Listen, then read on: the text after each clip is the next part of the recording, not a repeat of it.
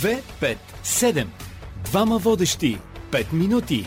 7 секунди за първо впечатление.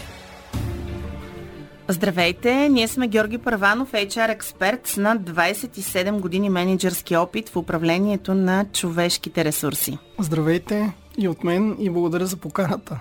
И знаете, аз съм Катя Василева. А, Георги, към днешна дата ти си управител на HR компания, партньор в България Лонцио, член на управителния съвет на Българска конфедерация по заетостта, председател на контролна комисия в Българската асоциация за управление на хора, ментор в Тин Инноватор. Как се вписват в теб всички тези роли и какво ти носят като развитие за теб, за хората, с които си взаимодействаш? Плюс три деца и още участие в 5-6 стартапа, за които няма да имаме време днес да, да говорим. Реално всички, почти всичките ми дейности са в и около човешките ресурси и това, което показва практиката е, че с добра организация, мултитаскинг, за който сега а, пиша даже една статия, т.е. как се справяме с а, различни задачи по различни направления и добро планиране на времето, дори остава време за малко за спорт, за пътувания и така, нали, не е лесно, но по-скоро се получават нещата. Носи ми удовлетворение след толкова години в HR-а, когато намеря работа на човек или направя добро обучение или нещо друго, което е свързано с нашите дейности и сега последните ни направления връщаме българи от чужбина, работим за по-възрастните хора, удовлетворението е, е голямо. В 257 говорим за личностно и кариерно развитие и за онова, което не трябва да правим, uh-huh. за да се движим напред и нагоре. Какво е то според теб? Всички вярваме на HR-ите и това, че имат успешни формули. Не мога да кажа дали имам успешни формули. Това, което не трябва да правим е да не трябва да търсим сигурност, да но не разочароваме вашите слушатели. Обаче сигурност в днешно време няма. А, не трябва да, да вървиме по някакви шаблони, клишета. Например, продължава да ни се случва на интервюта за работа хората да ни казват а, по дефиниция, че са екипни играчи. Не всички са екипни играчи, не е необходимо всички да са. Има много професии и роли, например, а, има такива позиции, които са свързани с а, а, гейминг индустрията, къде човека трябва да е а, солов играч, може да работи от къщи, даже няма нужда в офис да ходи. Не дейте да рубувате на такива клишета, по-скоро вървете си по своя път и търсете най-доброто от себе си. Аз имам към тебе въпрос. А, това, което често съветвам и често ме питате а, в след COVID времената, как да се, да се адаптираме и да се пласираме по-добре на пазара на труда. И моя съвет е да имаме втора професия, която е различна от първата, така че ако първата бъде афектирана от а, такава ситуация, да можем бързо да минем към втора. Например, финансов контролер, който е инструктор по йога. Каква би била, Кати, твоята втора професия? От една страна съм журналист, от друга страна съм пиар. Uh-huh. От а, трета страна винаги съм искала да бъда фризьор. Така че, може би един ден това ще ми се усмихне като щастие. Даже се бях записала на курс така. такъв фризьорски, обаче беше на път тогава голямата ми а, дъщеря и когато ме одобриха, имаше една програма към агенцията по заедостта. Така да. ме одобриха, обаче то детето беше на път да се роди и нещо се случи. Аз обаче винаги следвам знаците по пътя. Нямам нищо против да бъда маникюрист. Mm-hmm. И може би менеджер на сладкарница също би ми се получил. Сещам се как една моя приятелка си отвори сладкарница и аз влязох даже при нея с цялата си добронамереност, една усмихната такава, както обичайно ме възприемат хората. И си направихме едно селфи. Аз разказвам за домашните и сладки, mm-hmm. как за Великден козунаците са при нея. И в един момент тя ми се обажда и каза, моля ти се, спри да се постваш и да пускаш разни неща. Вече не мога да смогвам с а, а, поръчките за козунаци, така че сигурно мога такива неща. От това, което чух, говориме за още две нови професии, тъй като пиара и а, дейността в тая посока комуникациите не е далече от основната, а идеята тук е да имаме втора тотално различна професия, която да ни дава някакво ниво на сигурност и да можем да минеме бързо към нея, така че аз бих определил фризьорството като втора и инфлуенс маркетинг, нещо за което може би не си мислила, но това, което си направила за сладкарниците е точно това да маркетираш в социалните медии по различни канали а, някакъв продукт или услуга и то да донесе клиенти. Това е положението, Ани, ако ни слушаш, да знаеш, че и тая година козунаците са свършили от сега. Сега аз да те попитам още неща. Кои са отличителните и ценни качества на един лидер? Отличителните качества на лидер в днешно време, едното нещо е да водиш с личен пример. А, нещо, което мен са учили в една от най-големите вериги за бързо хранене, още когато стъпваше в България и минах първите менеджерски умения. И тук видяхме ситуацията с COVID и менеджери, които доста се паникьосаха и загубиха самообладание и не знаеха на къде и други, които така запазиха самообладание. Другото нещо, което е много важно е да делегираш и да развиваш екипа. А, аз се плаша като гледам интервюта или си говоря с а, менеджери български, които се хвалят, че не взимат отпуски или нямат а, свободно време, а, че нямат доверие на своите хора, че всичко гледа да си правят сами. Няма как да расте една компания и да управляваш а, фирма с 100, 200, 500 човека, така както си управлявал, когато са били 10. Тоест, менеджерът трябва постоянно да развива своите хора. И третото, и ти вече го засегна, едно, едно постоянно учене трябва да има а, и развиване. Пример със себе си мога да дам. В момента а, от няколко седмици активно разучавам чат GPT, както много хора, и а, го изпитвам в частта човешки ресурси на български и на английски, на какво може да, да прави и какво не може да прави. А, уча TikTok. А, преди а, няколко години беше LinkedIn, преди това беше нещо друго. Постоянно има нови неща и човек трябва да, да върви в крак с, с, с тях. 2, 5, 7. Двама водещи. 5 минути.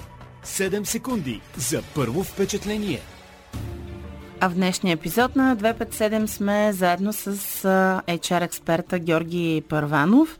Георги, ти говореше за екипите, че не е нужно да бъдем екипни всички и че има място под слънцето за всички. Доколко трябва да си изявен лидер в един екип?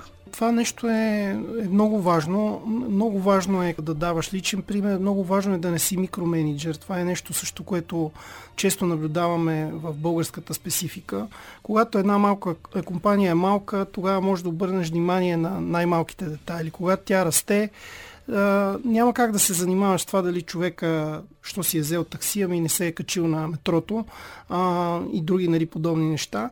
И а, човек тогава като менеджер трябва да делегира все повече отговорности, бюджети, възможности на хората под него, а, да ги развива, да иска от тях и да им дава обратна връзка и тогава общо взето нещата се получават и разбира се създаде а, така приятна атмосфера за работа. Кати, искам да те питам най-трудният въпрос по време на интервю за работа е какви са твоите недостатъци? Как би отговорила ти? Аз нямам никакъв проблем да кажа какви са ми недостатъците, защото а, полагам усилия да се справя с тях и мисля, че все по-успешно ми се получава. Единият ми недостатък е, че съм перфекционист. Аз знам, че перфектното не съществува и всеки ден работя в тази посока. Мисля, че все по-успешно се справям. А другия ми недостатък само забележи комбинацията. Uh-huh. Перфекционист и нетърпелив. Uh-huh. И всеки ден се уча на търпение и все по-търпелива ставам. Каква е зодията и какъв е асцендента? Може би те имат влияние, освен всичко друго. Аз не разбирам от астрологически да. а, специфики, но пък иначе съм зодия Дева с асцендент Лъв. Кой знае? Супер. така че, а, да, това е. А, исках аз да те попитам, кое е онова, по което съдите а, HR експертите, дали един човек е подходящ или не за една или друга позиция, освен професионалните качества, разбира се, и кои са тънките моменти, освен, нали, ето ти ме питаш за недостатъците. Тънките моменти са а, от другата страна, когато преценяваш един човек, а, не са толкова важни чисто техническите изисквания. Ако видите обява, в която пише 5 години опит, вие имате 3, кандидатствайте. Ако видите обява, в която пише перфектен френски, пък вашия не е баш най-перфектен, кандидатствайте. Това, което търси работодателя или в нашия случай консултанта по човешки ресурси от агенцията са определени личностни качества.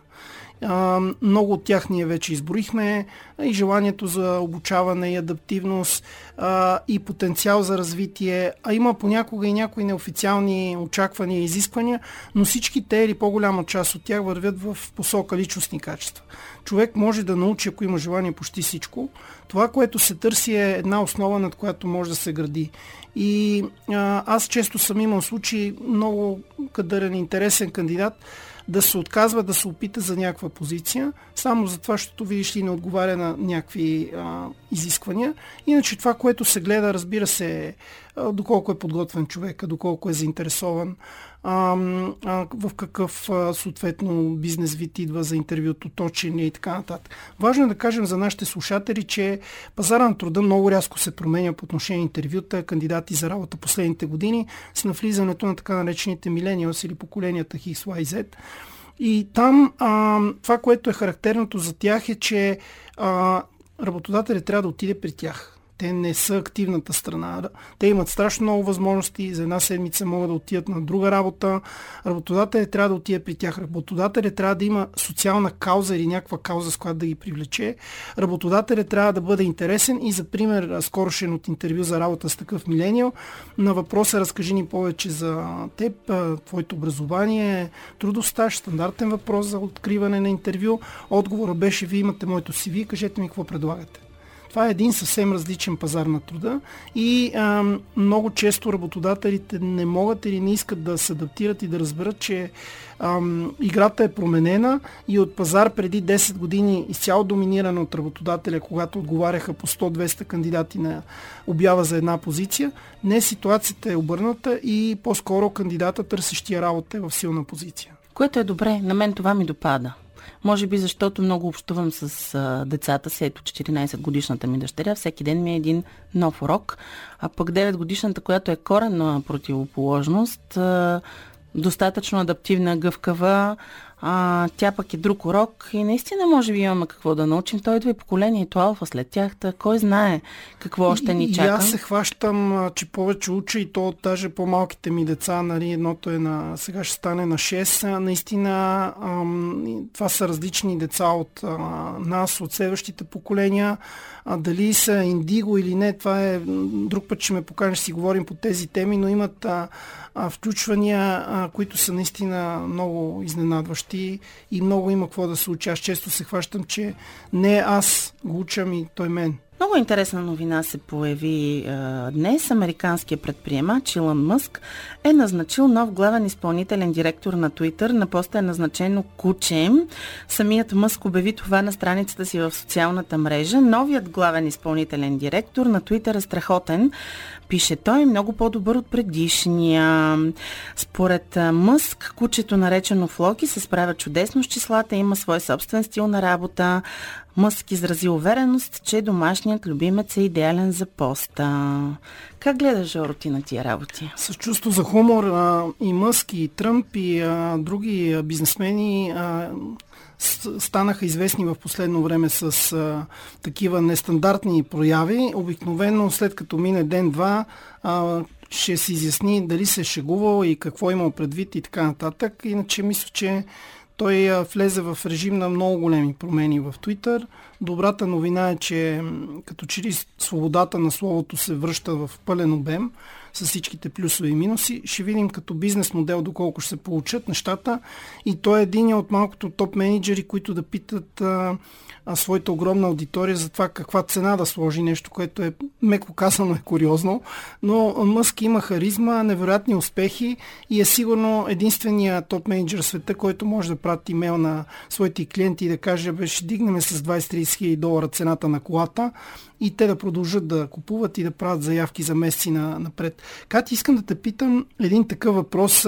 Стандартният въпрос за интервю за работа беше къде се вижда след 5 години, предвид динамиката на пазара и в економиката и всичко около нас.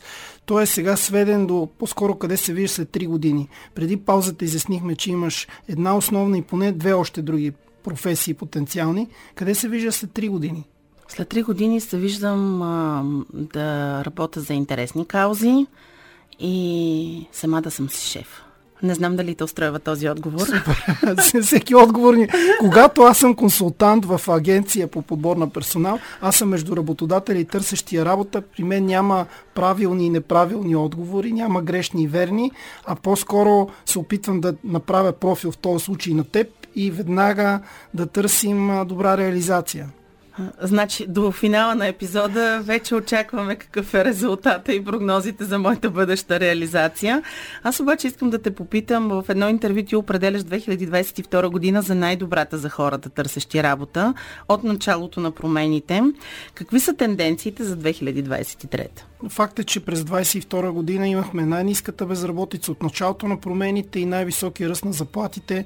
За съжаление е по-нисък от инфлацията. Това, което очакваме за 23-та година е лек ръст на безработицата, но нищо фатално и нищо така стряскащо.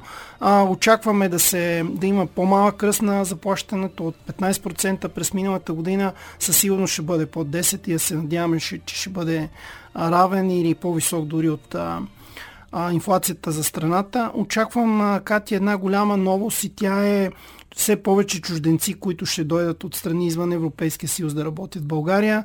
Ние виждаме единични такива случаи. Очаквам а, през тази и следващите години много българи да се върнат от чужбина и много чужденци от а, какви ли не а, така раси, националности да дойдат да работят както за а, ниски изпълнителски позиции, така и за по-високи такива. И ако конфликта в Украина не се разреши до лятото, вероятно ще имаме и вълна от а, руснаци, които искат да работят тук. В днешно време няма как да си успешен, ако не учиш всеки ден. Ето ти сам каза, че трябва да имаш поне още една альтернативна професия, различна от основната. Какви умения трябва да развиваме? Какъв е твоя съвет?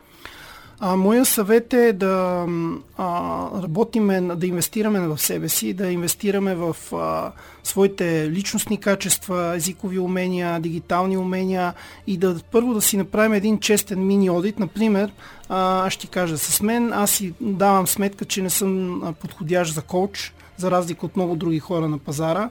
И това съм го така направил, този извод още преди много години. Не искам, не мога, не се виждам за коуч.